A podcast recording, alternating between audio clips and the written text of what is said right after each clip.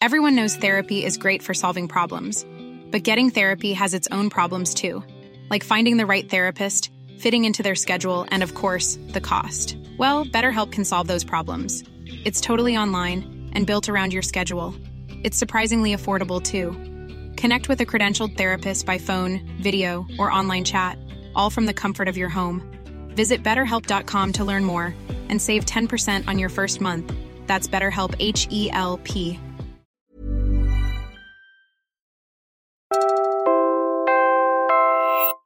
You're listening to Puma Podcast. Hello, ako po si Robby Alampay, Puma Podcast, and you're listening to Teka Teka News.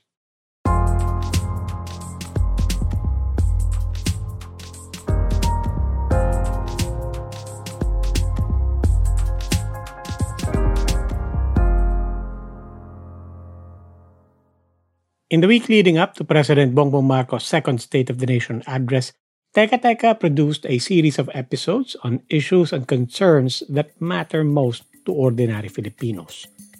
We talked about education, public transport and mobility, good governance, and our very perception of and appreciation for our country's image. You can check them out on our channels, and here's a sampling of what you'll hear from our own people in that series.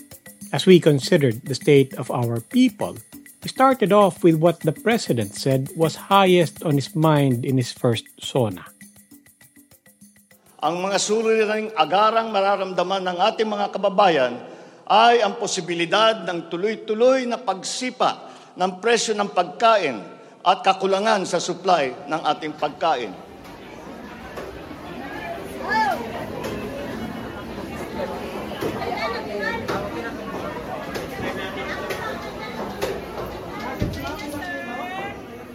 One year later, a Pulse Asia survey in June twenty twenty-three says high and still rising cost of goods remains the top concern of sixty-three percent of Filipinos.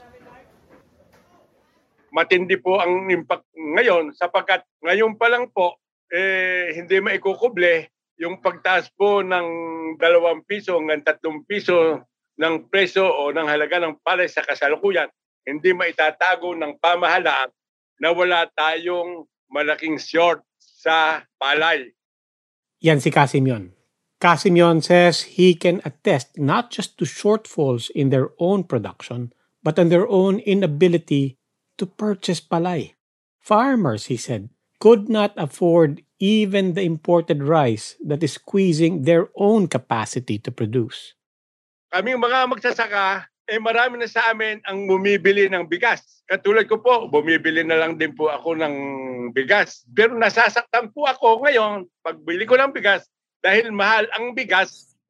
Kasimyon cannot explain it. Industry watchers cannot explain it. Even as farm prices go down, rice prices stay elevated at the level of markets and consumers. Uh, beyond farm gate, marami ng regulatory agencies ang nandyan. Uh, bakit may disconnect between farm gate and retail? Yun ang dapat isolve.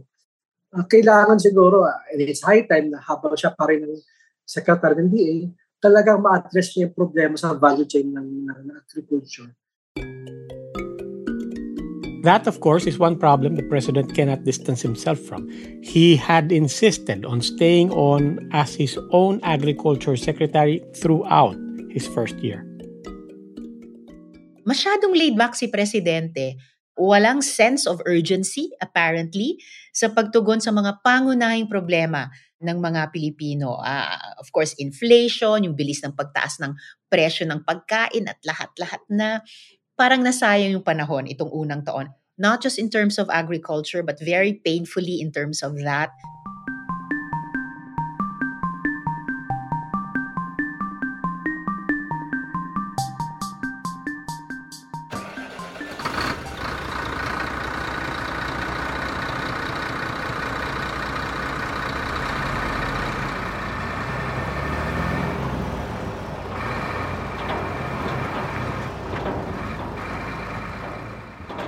One problem with the supply chain in agriculture is transportation and limited infrastructure. We have to take people and goods from one place to another.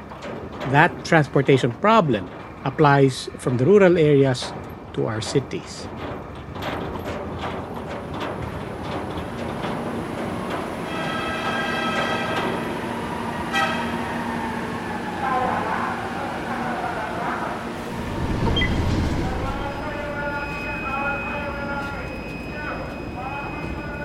Safety and health protocol. Pakisuot po na maayos ang ating mga face mask sa lahat ng oras at iwasang magsalita habang nasa loob ng tren. Maraming salamat po. Next station, Shaw Boulevard. Kaliwang pintuan po magbubukas. The transportation and mobility crisis is in fact most acutely felt in the urban centers. Whether driving or commuting, Filipinos in the cities barely survive a daily gauntlet of gridlocked highways and insufficient crowded public transport options. Arriving at Recto Terminal Station. Paparting na sa Recto Terminal Station. Recto Station, last station po. Mga bababa po ng Recto Station, last station na po. Double check po natin mga personal na gamit ko po natin kanito. Parang pintuan po ang magpapabas, last station, Recto. Minsan, hindi mo malaman kung makakapasok ka. Minsan, hindi mo alam kung makakalabas ka in time para sa iyong stasyon. Pag jeep, pag bus, kulang. Mag-aantay ka ng matagal. Pinakamaganda sana kung merong mga terminals, no? Pero sadly, pagpapawisan ka at maaalikabukan sa kalye mismo dahil nandun ang antayan. No, doon ka mag-aantay. And makakasakay ka, siksikan, minsan nakatayo ka pa, diba? Minsan sumasabit pa. JICA, that's the Japan International Cooperation Agency, says traffic in Metro Manila alone translates to three point five billion pesos in lost opportunities every single day. That's roughly one point three trillion pesos a year, which is about one-fourth the Philippine government's annual budget. Listen to mobility advocates Primo Murillo and Ira Cruz, who spoke to us about the state of transportation. Wala talagang recognition na mayroong transport crisis, no? Kumbaga, that is the elephant in the room for the D O T R, no? I-recognize lang nila kapag mainit na yung isang issue. Fares, waiting time, travel time, these are all things that are important for people to get to where they need to be. A lot of them don't even understand what it's like to have to commute. When government officials go out of their way and try the M R T, or even if it's not announced, that is nothing compared to having to do it every day.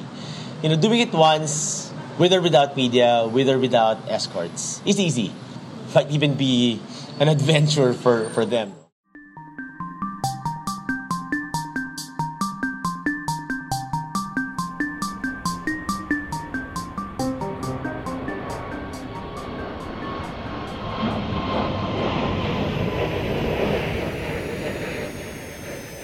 Now, even outsiders know what we're talking about.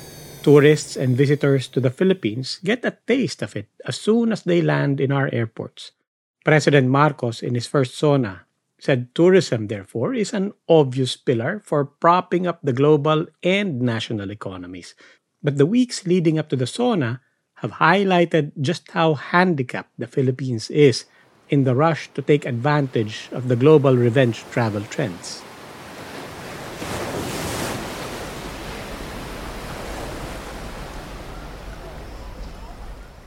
Three years after the pandemic struck in twenty twenty, and since we reopened our borders and allowed leisure travel to resume, the tourism department says the numbers are looking good. They say there were nearly two point four million international arrivals to the Philippines this year, that's as of May.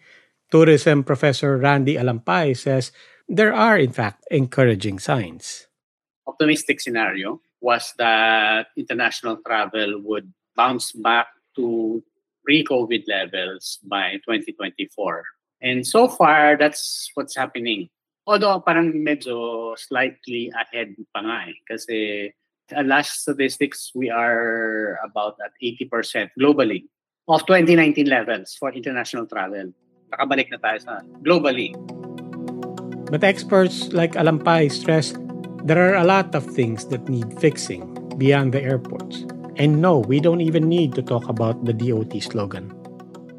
In the long run, I, I don't think it's going to make that much of a difference. Parang masaya lang sa social media and then to argue about it. But actually, the brand itself is not going to be as critical as our ability to provide the infrastructure for visitors to come in. So airports inbound as well as connecting to the different uh, destinations and our ability to offer destinations that you'll fall in love with. We'll pause for a quick break. When we return, we'll talk about the state of education. We spoke with a public school teacher and a few Pinoys weighing in on other concerns of the state of the nation.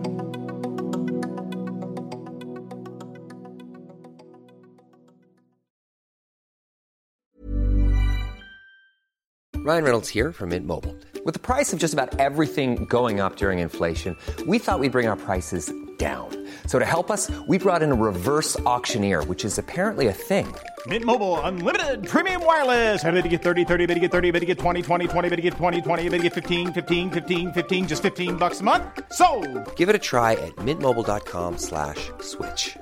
forty-five dollars up front for three months plus taxes and fees. Promo rate for new customers for limited time. Unlimited more than forty gigabytes per month. Slows full terms at mint mobile dot com. Everyone knows therapy is great for solving problems, but getting therapy has its own problems too, like finding the right therapist, fitting into their schedule, and of course, the cost. Well, BetterHelp can solve those problems. It's totally online and built around your schedule. It's surprisingly affordable too. Connect with a credentialed therapist by phone, video, or online chat, all from the comfort of your home. Visit better help dot com to learn more and save ten percent on your first month. That's BetterHelp, H E L P.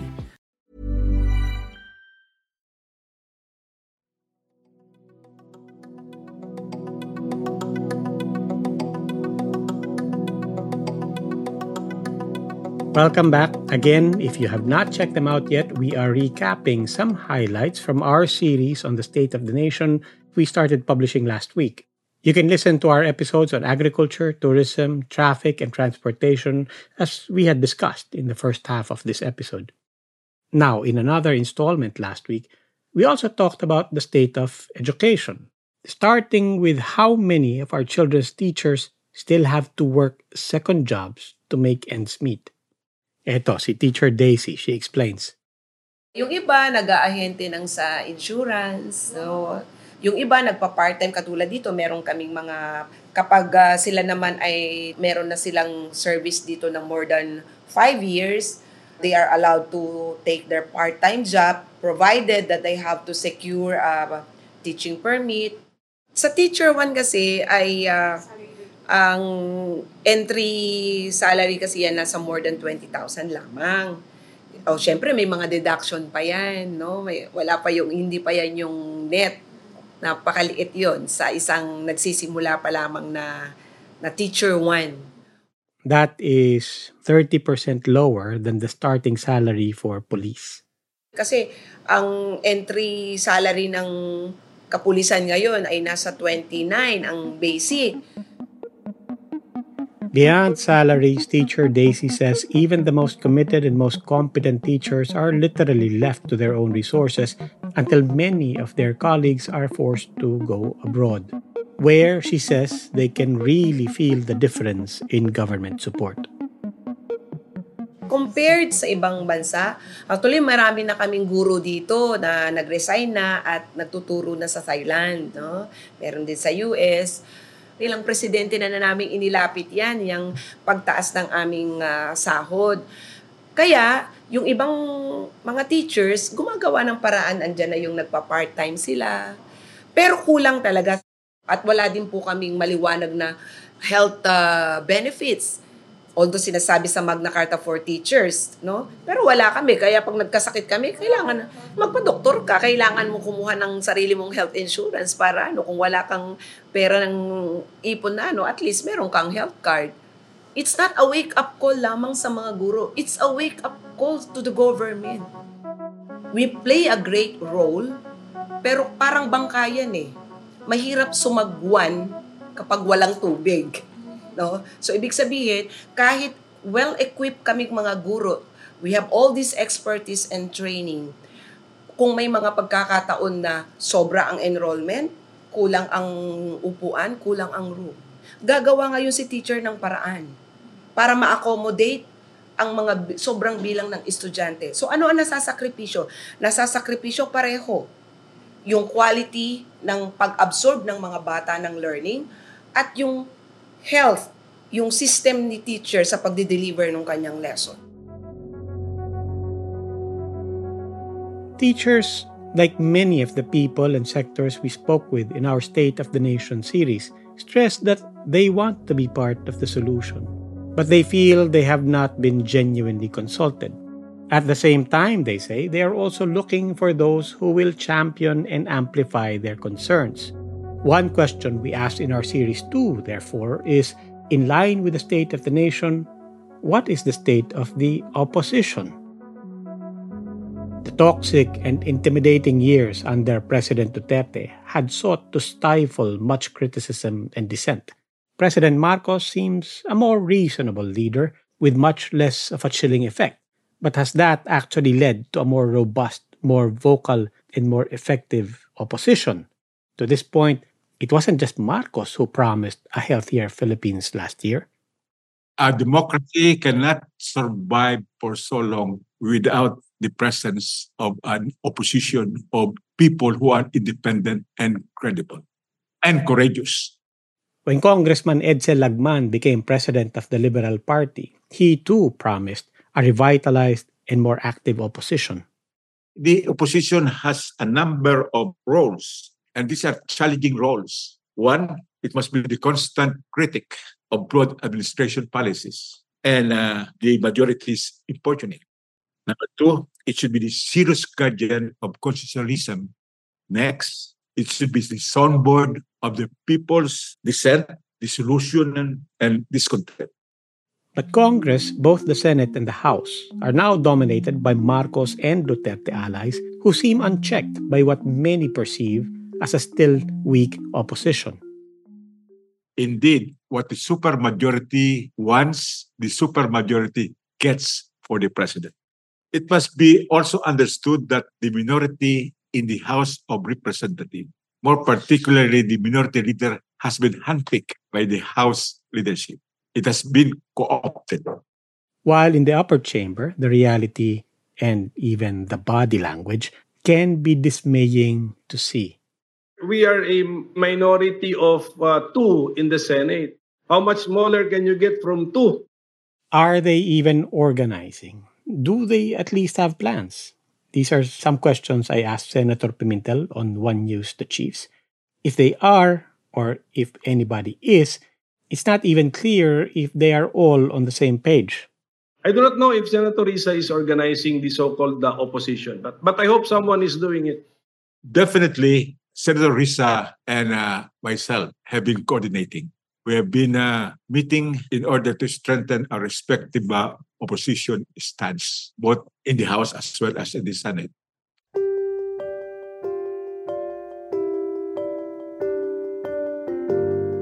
By the time you're listening to this episode, President Marcos is either preparing to deliver or will have already delivered his second State of the Nation address. Whatever he says, we will be listening and keeping score with our people, again all the way to the next sauna. But what do you think? What is the State of the Nation for you? If you haven't yet, please listen to the full episodes and more of the thoughts of the Filipinos we spoke with in our Sona series. They're all still there in our channels. Just follow Teka Teka News wherever you get your podcasts. Muli, ako po si Robby Alampay. This episode was written and produced by Jill Caro from the reports of Franco Luna and Bella Perez Rubio with editorial direction from Veronica Uy. Our audio editor is Pidoy Blanco. Follow Teka Teka News and Puma Podcast on Spotify, Apple Podcast, or kung saan man kayo Puma Podcast. Nasa YouTube na rin po kami. Maraming salamat po.